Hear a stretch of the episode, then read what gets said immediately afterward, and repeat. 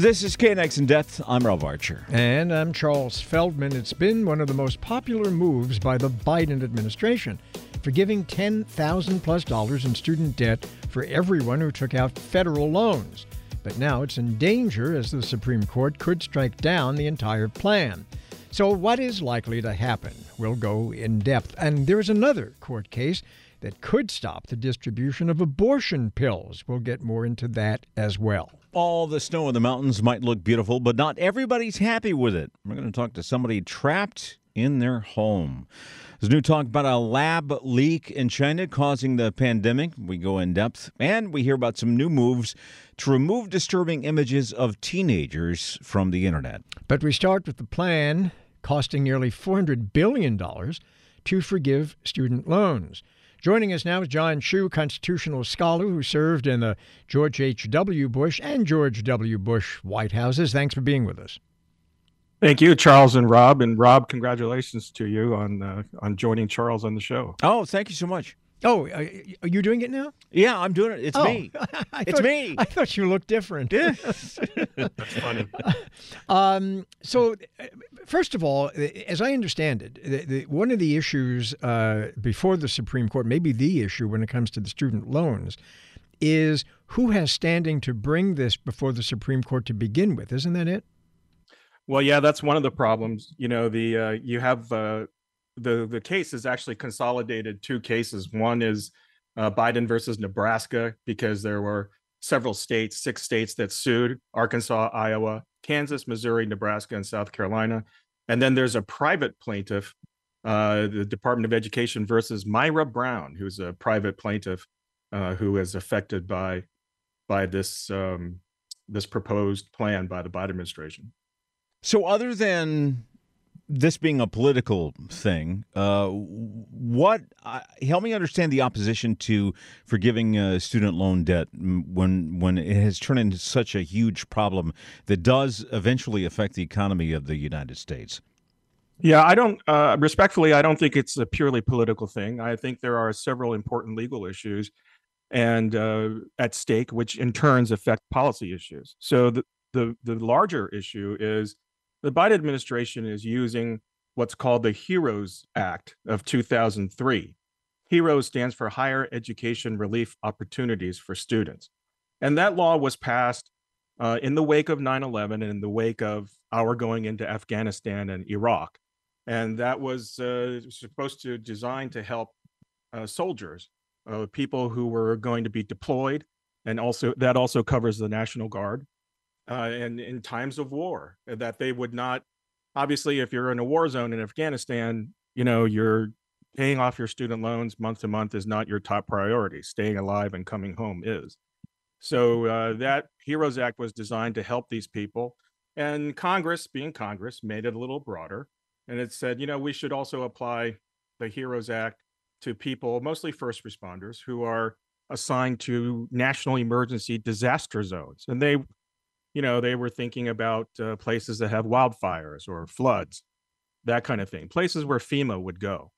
Um, the Biden administration is really stretching th- that national emergency by saying that the pandemic is a nationwide emergency as opposed to a local emergency like a tornado. And so they're using the HEROES Act to apply to everybody uh, in the United States. And there's a serious question about that. The HEROES Act was not designed for that. Uh, it's not something that's designed to go nationwide for everybody. And last but not least, the president himself on television said the pandemic is over.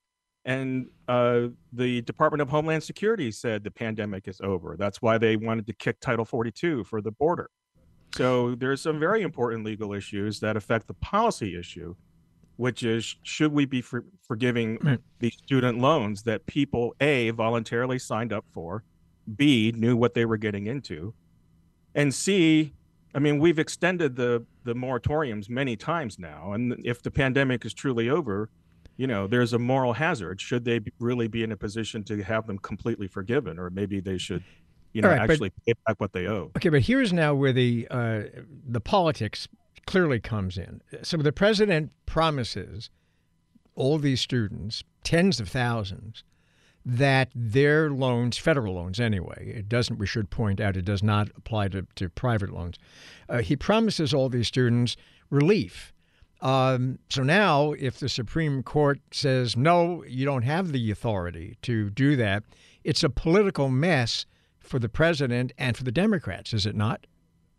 Well, yes, but re- uh, respectfully, it's one of their own making. In other words, they they knew and there's internal communications that have been released that they they knew that this was a stretch at best. But at the time, before the midterm elections were coming up, they decided, you know, we want to make sure that we minimize any damage from the midterms. And the Democrats did very well in the midterms, all things considered. So, but, but, but, let, me, but let, me, ask you one thing uh, when you're talking about a stretch, because one of the things that comes to to my mind is, hasn't the United States gone into wars based on congressional mandates for one thing, and then we kind of stretch it a whole lot to justify something totally different. So, isn't there a kind of a rich history in America of doing exactly that? Uh, not necessarily. So, for example, you know, the original authorization for the use of military force, it did not specify Afghanistan. It was to to combat terrorism worldwide um, if that's what you were referring to. And there are times when the executive branch have gone ahead and stretched uh, the meaning, and uh, that's when people sue, whether it's people in Congress or people who have been injured by this uh, overstretch by the executive branch. So here's here's a situation where again that's happened, and I have to say the the text of the statute is pretty clear, and if you if you combine the clarity of the statute with the fact that the president himself and other cabinet departments have stated that the pandemic and therefore whatever national emergency there may have been is over um, that really does damage the administration's case and the administration's factual basis for uh, for engaging in this loan forgiveness. Let, let me ask you this: If you were you worked for uh, both Bush administrations, if you were working for George W. Bush and he said, uh, "I want to do something to help uh, uh, students with these federal loans," if he wanted to, some kind of help, uh, some kind of aid coming for college students who were in over their heads a little bit, what idea would you have supported of his that would have passed, in your view, legal muster?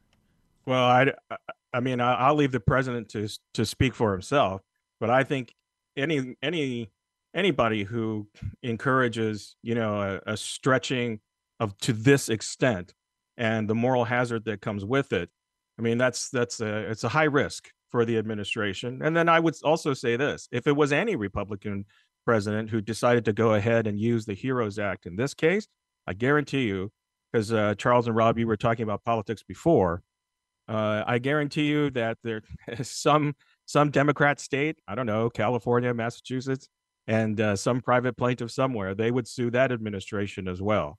So it's uh, it all. It, there's an old saying of where you stand. It all depends on where you sit. well, no, and, uh, no one ever accused uh, uh, politics of not having any hypocrisy in it. no, that's true. But in, it, again, it's speaking strictly on a legal basis you know, this Heroes Act was really designed for people who are in war or preparing for war, as in the National Guard. Um, the National Guard also responds to uh, uh, serious emergencies like uh, floods, uh, hurricanes, mm-hmm. you know, that kind of thing. So it's really designed for for those people who are affected locally or who who have been assigned there through no fault of their own. You know, right. they you know, if, if we're if we have National Guard members helping people uh, in New Orleans with Hurricane Katrina or in Florida with the recent terrible hurricanes we had there, you know, it's again, you want them to be focused on helping fellow Americans, not focusing on oh, geez, Louise, right. you know, do we have to worry about our student loan payment? All right. And again, that's also not a blanket. It's not a blanket forgiveness, the HEROES Act, and the administration now it seems to me that they're trying to use it as blanket authority for everybody. All right. Thank you so much for uh, the input there. John Shu, constitutional scholar, served in uh, both Bush administrations. You're listening to KNX In Depth along with Rob Archer. I'm Charles Feldman. Uh, coming up uh, now, one federal department says a lab leak may have caused the COVID pandemic. Right now, a judge in Texas could make a ruling at any moment that could decide the fate of an abortion pill used by millions of women. He's handling a lawsuit disputing the way the FDA approved the drug. With us now is Lisa Ikemoto, who is a Martin Luther King Jr. professor at the UC Davis School of Law and an expert in bioethics and healthcare law. Thanks for being with us. Happy to be here. Thank you. So, first of all, very briefly, explain uh, to people who may not be familiar with the product we're talking about, this particular pill, why it would be so uh, important and damaging to women who might want an abortion should this Texas judge uh, rule uh, that it, it is uh, not properly reviewed by the FDA and therefore not safe. So the drug is called mifepristone, also called mifeprix.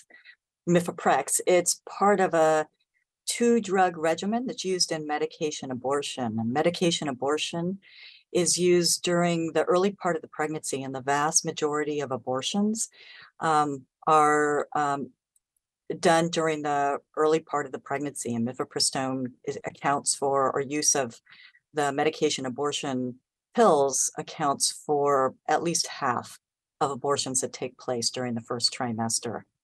So, issuing a nationwide injunction um, would eliminate access for people even outside of the Northern District of Texas, which is where the judge is sitting. And uh, does this give ammunition to the uh, pro choice side that argued uh, that uh, the pro life side, which had uh, gone under the idea that states should decide if abortion is legal or not. So let's return that uh, that right to the states to decide. Uh, but now are saying that look, it's never been about states deciding. Uh, the uh, pro-choice people say that the anti-choice people want to make it illegal everywhere in the country. This is just another step on the way to that. If if the judge rules this way and if it gets upheld eventually to the Supreme Court. Yeah, then it becomes a national decision, a federal decision, rather than um, as you indicated, it's sort of a states' rights decision. Um, and so states would not, if if a nationwide injunction gets up, gets uh, get is issued, if it is upheld, if it's ultimately upheld by the U.S. Supreme Court, which may be a long shot, then um, states no longer have the authority to legislate to either protect access to abortion or to ban it. It's out of their hands. California, of course, uh, abortion is legal. So if the judge were to issue a national injunction against this particular pill, what would that mean to women in California? They presumably would still be able to get abortion through surgical means, right? They just wouldn't be able to use the pill? Yeah. I mean, people will still seek access to medication abortion, um, but they won't have access, at least for a while, um, using the two drug regimen that includes mifepristone. Um, the second drug is also effective um, and is used by people in other countries um, for to terminate a pregnancy in the early part of um, pregnancy. So that they will still have access to that. It's also still possible that even if the injunction is upheld or if some sort of decision is made that the FDA misused its authority, that the two drug regimen could sort of go through reconsideration under the FDA. And the FDA could later approve um, medication abortion, but that could take a while. Yeah, but I was going but I was going to say, I mean, I mean, so the the argument that they're using, uh, those who want the, to oppose the pill's use, couldn't it backfire for the reason you just said that that by hanging their hat on uh, the, their notion that the FDA didn't do a good job or didn't do the right job or didn't do something right in approving this drug and deeming it to be safe, couldn't the FDA just turn around? And yes, it might take a few months or whatever, but in a very speedy fashion, then approve it. And then their argument goes against them, doesn't it? Yeah, I'm not sure that it would happen in a speedy manner. um, but it is possible that um, you know the scientific evidence could be resubmitted and certainly there's there's at this point there's decades worth of data um, that's been accumulated to support the safety and efficacy of mifepristone in, used in combination with the second drug um, as well. So it's possible but in the meantime it would be devastating and the primary impact would be on people who lack access to healthcare in general. So it would exacerbate existing healthcare inequalities all right, thank you so much. That's uh, Lisa Ikemoto, Martin Luther King Jr. professor at the UC Davis School of Law. You're listening to KNX in Depth with Charles Feldman. I'm Rob Archer.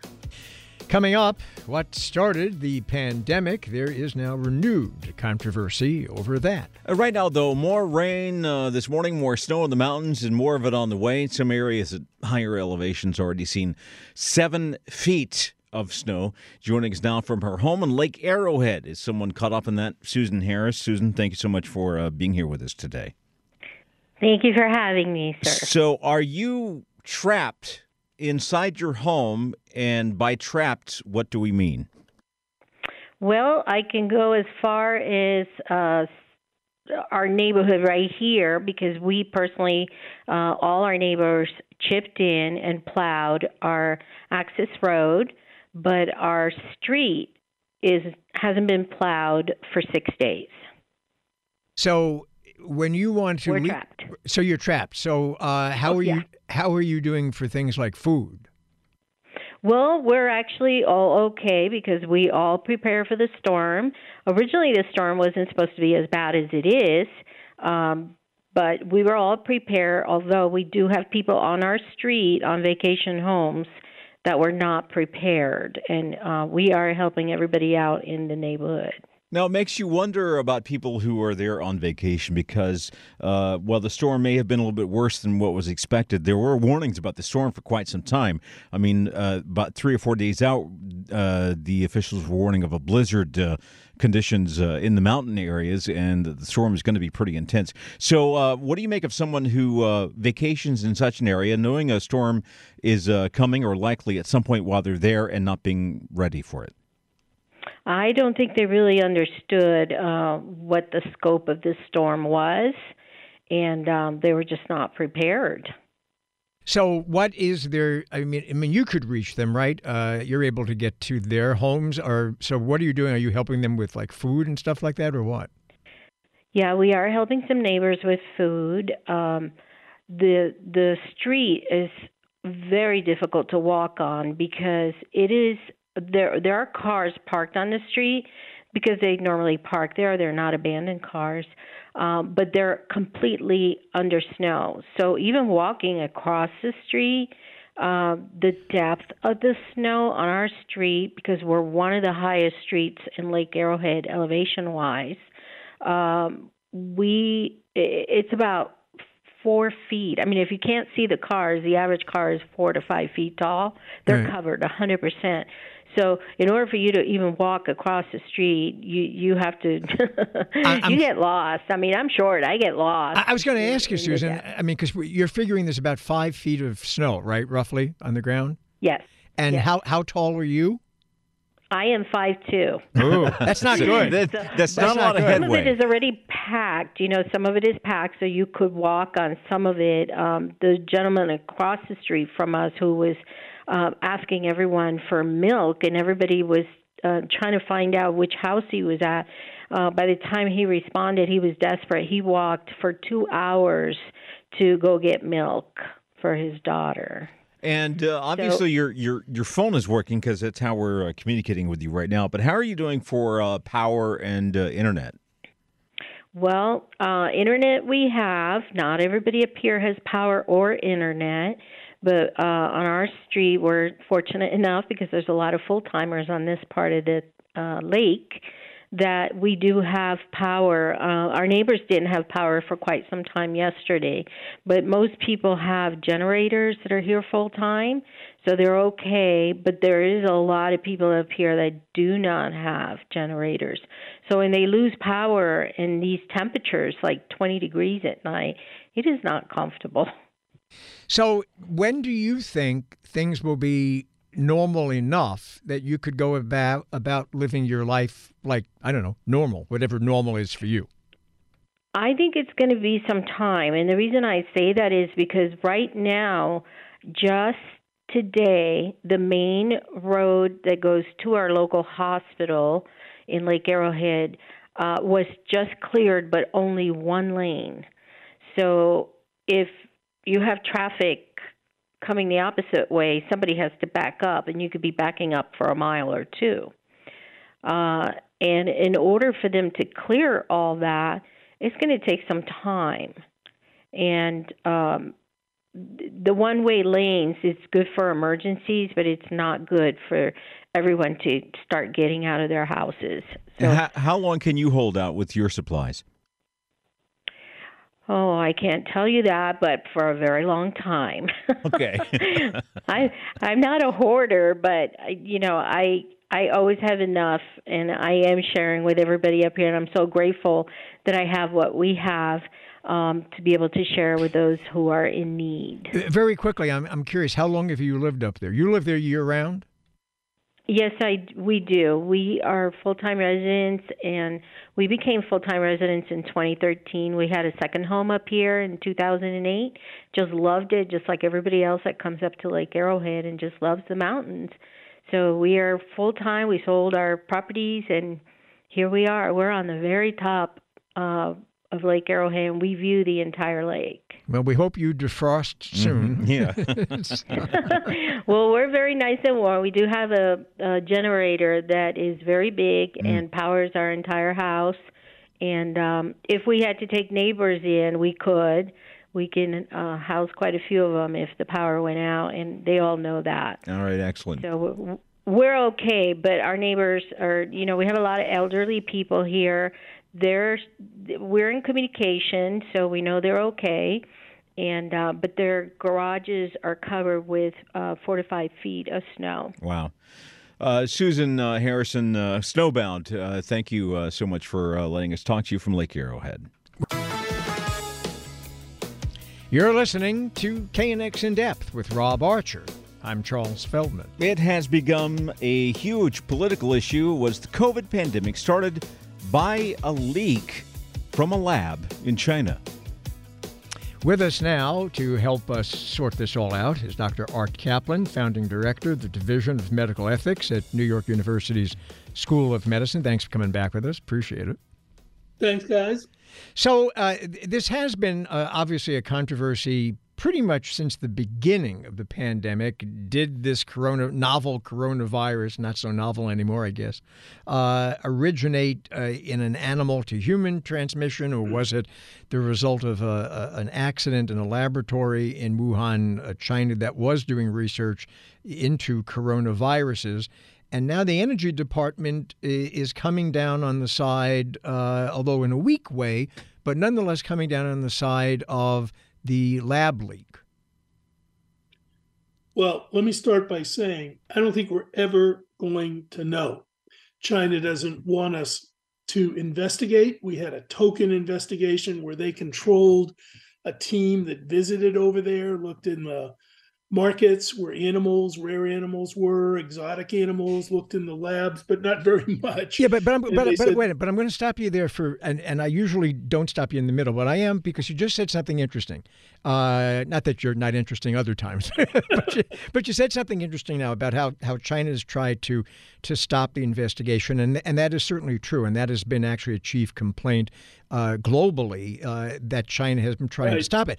So doesn't that in and of itself suggest that they're aware of if it was an animal to person transmission, why would they be so reluctant to let investigators in to be forthcoming Yeah, with whatever no, evidence they have? Yeah, yeah. What do they have to hide if it just took place in the market? But what they have to hide is a crummy initial response. They didn't lock down the area quickly. They got very tough, remember, with quarantine later. But for a couple of weeks, they were like, nah, everybody can travel. We're not going to do anything. No big deal. So even if it did uh, occur from, say, a newly killed animal, a rare species that might have an odd virus in it, to somebody who ate it or breathed in the virus, they still have stuff to cover up. That makes sense? That does, yeah. Yeah, but it still seems to me like.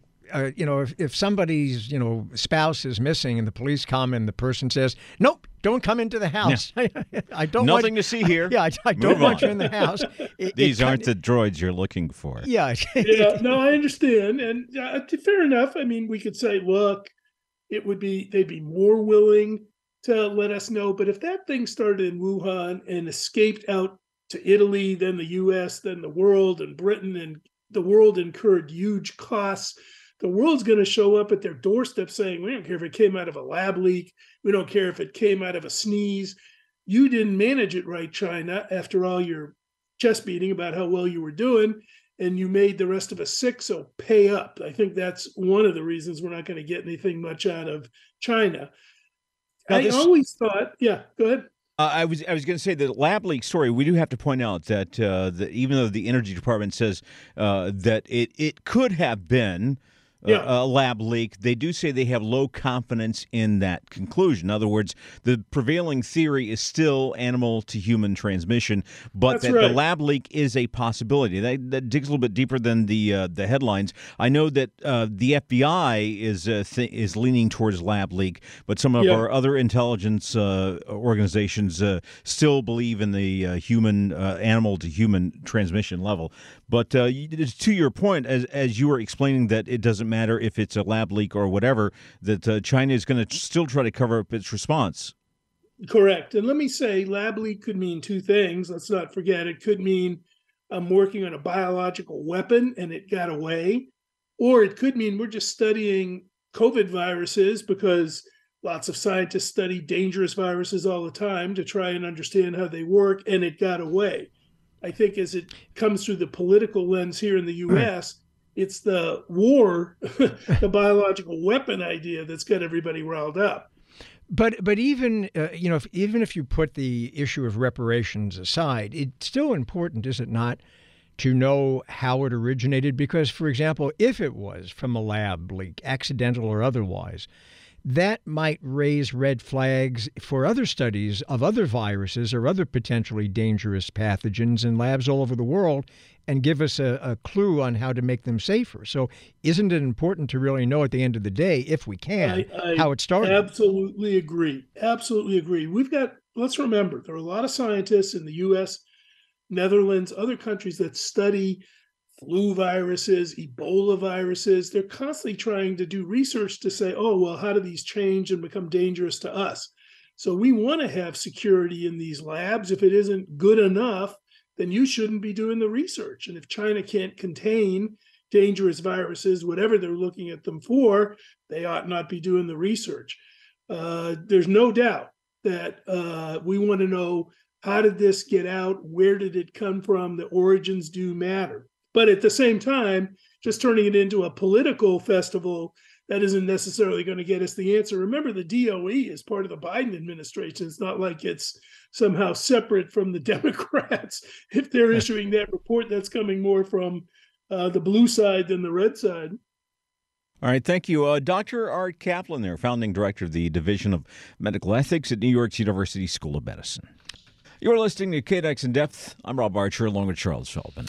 Well, a new online tool is now out there. It is designed to help teenagers take down explicit pictures of them that end up all over the web. On the line with us to talk about it is Gavin Portnoy of the National Center for Missing and Exploited Children. Thanks so much for joining us. My pleasure. How are you guys? So, uh, quickly, how does this tool work? Yeah, so it's actually pretty simple. Uh, if you're a teen or you were a teen when a nude, partially nude, or sexually explicit photo was taken of yourself, and you believe it's out on the web or that it could end up out on the web, uh, you can go to takeitdown.ncmec.org. Uh, it's really simple to create a case. Uh, all you need to do is have the original image or video on your device. Uh, it could be a phone, it could be a tablet, it could be a computer. Um, the image is then hashed on your your device there. So uh, that's a really nerdy way of saying uh, we create a digital fingerprint of that image right there on your phone, and that digital fingerprint is then sent to the National Center. Uh, that's really it for the end user. None, none of their information is uploaded to us. The photo never gets sent to us. Uh, all it is is a bunch of zeros and ones that gets sent uh, to the National Center for Missing and Exploited Children. We then work with electronic service providers to try to get that image taken down, uh, image or video taken down. Uh, as of right now, uh, we've got Facebook, Instagram, Yubo, OnlyFans, and MindGeek, which is the parent company of Pornhub. They've signed on to uh, take down images of uh, illicit content of teens, and we hope to have a lot more signed up here in the near future. Now, you mentioned in passing, Gavin, original photos, and, and therein lies the potential rub, does it not? That if the, as I understand it, if the original photo is altered in any way, shape, or form, and that could be as simple as the photo being cropped, then uh, that photo would not be taken down unless the person was aware of that alteration and filed uh, another uh, I guess, code or however you want to describe it for that corresponding newly formed picture, right? Yeah, you're absolutely right. Uh, it is not a silver bullet when it comes to fighting uh, ch- online child sexual exploitation. Uh, it only works on the original image. So any alteration of that image, it could be a crop of it, it could be turning it into a meme or adding like an emoji over top of it. It does create a unique image in that case, and take it down would not work. Um, again, not the silver bullet. We do encourage people to create a cyber tip line report, which is a much more involved way to uh, work with us and with the electronic service providers and law enforcement to take care of that image. But this is a step that a victim can take to um, have some reassurance and, and hopefully get some of that imagery taken down. And and I would like to presume that work is being done on this tool to improve it so that it could maybe detect a few more of the slightly altered images and be able to get those as well, right? Absolutely. Yeah. This is I wouldn't even call this a full version one at this point. It's like version dot nine. Um, we are specking out way into the future, uh, planning for the internet of of tomorrow, if you will uh, and hoping that we'll be able to tackle a- any anything or any change that can make this not work. Now, I think you mentioned right that that Facebook, Instagram are participating uh, in this, and and I I think we should also point out that the parent company for Facebook and Instagram partly fund the project. Is that right? Yes, sir. Right. That's absolutely correct. So, but I what I didn't hear was uh, Twitter. And more importantly, I suppose for for young people, TikTok, which they use probably now more than Facebook, or well, maybe not as much as Instagram, but it's probably a tie. Uh, is there a reason why they're not on board already? No, actually, as a matter of fact, uh, anybody that currently reports the cyber tip line, which is most of the major electronic service providers, they were pitched it.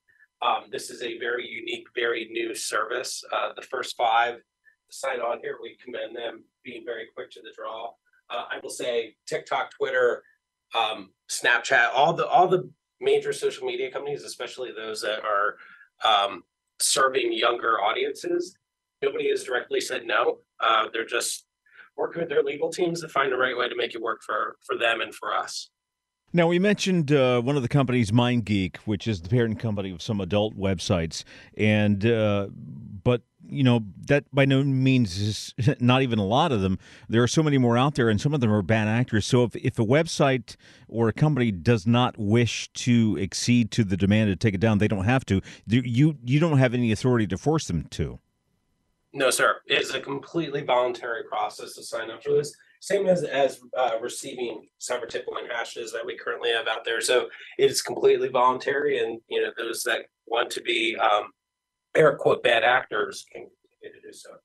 So if there's a teenager perhaps listening to this now and is concerned about a photo or a video that was posted and they go uh, and make themselves uh, and they avail themselves of this particular new tool what can you reasonably tell them to expect because you don't want to give them on the one hand false expectations that okay i've done this and now it's all done and i'm home free on the other hand you want to encourage them to use it so what can you tell them realistically to expect I think the most realistic thing to give them is, first of all, uh, that there is hope here, and this is the first step that they can take to have that imagery removed. Um, first step that they can take to feeling a little bit more secure. They absolutely should should go to the service. They should go through the action here. If they're truly concerned, uh, they should absolutely make a cyber tip line report, tell a trusted adult, or report it to the cyber tip line. It really is made for those that want to remain anonymous, have reason to believe that uh, that image or video could leave their care, and they want to um, take every step they can to make it not go any further. Uh, the biggest thing we keep telling people is, you know, th- this is not going to make the bad things go away. This is going to empower you and and hopefully stop that image from going further. And uh, very quickly, give us the uh, address again. Uh, that- is at takeitdown.ncmec.org. All right, thanks so much. Uh, Gavin Portnoy of the National Center for Missing and Exploited Children. That's going to do it for In Depth today. We'll be back tomorrow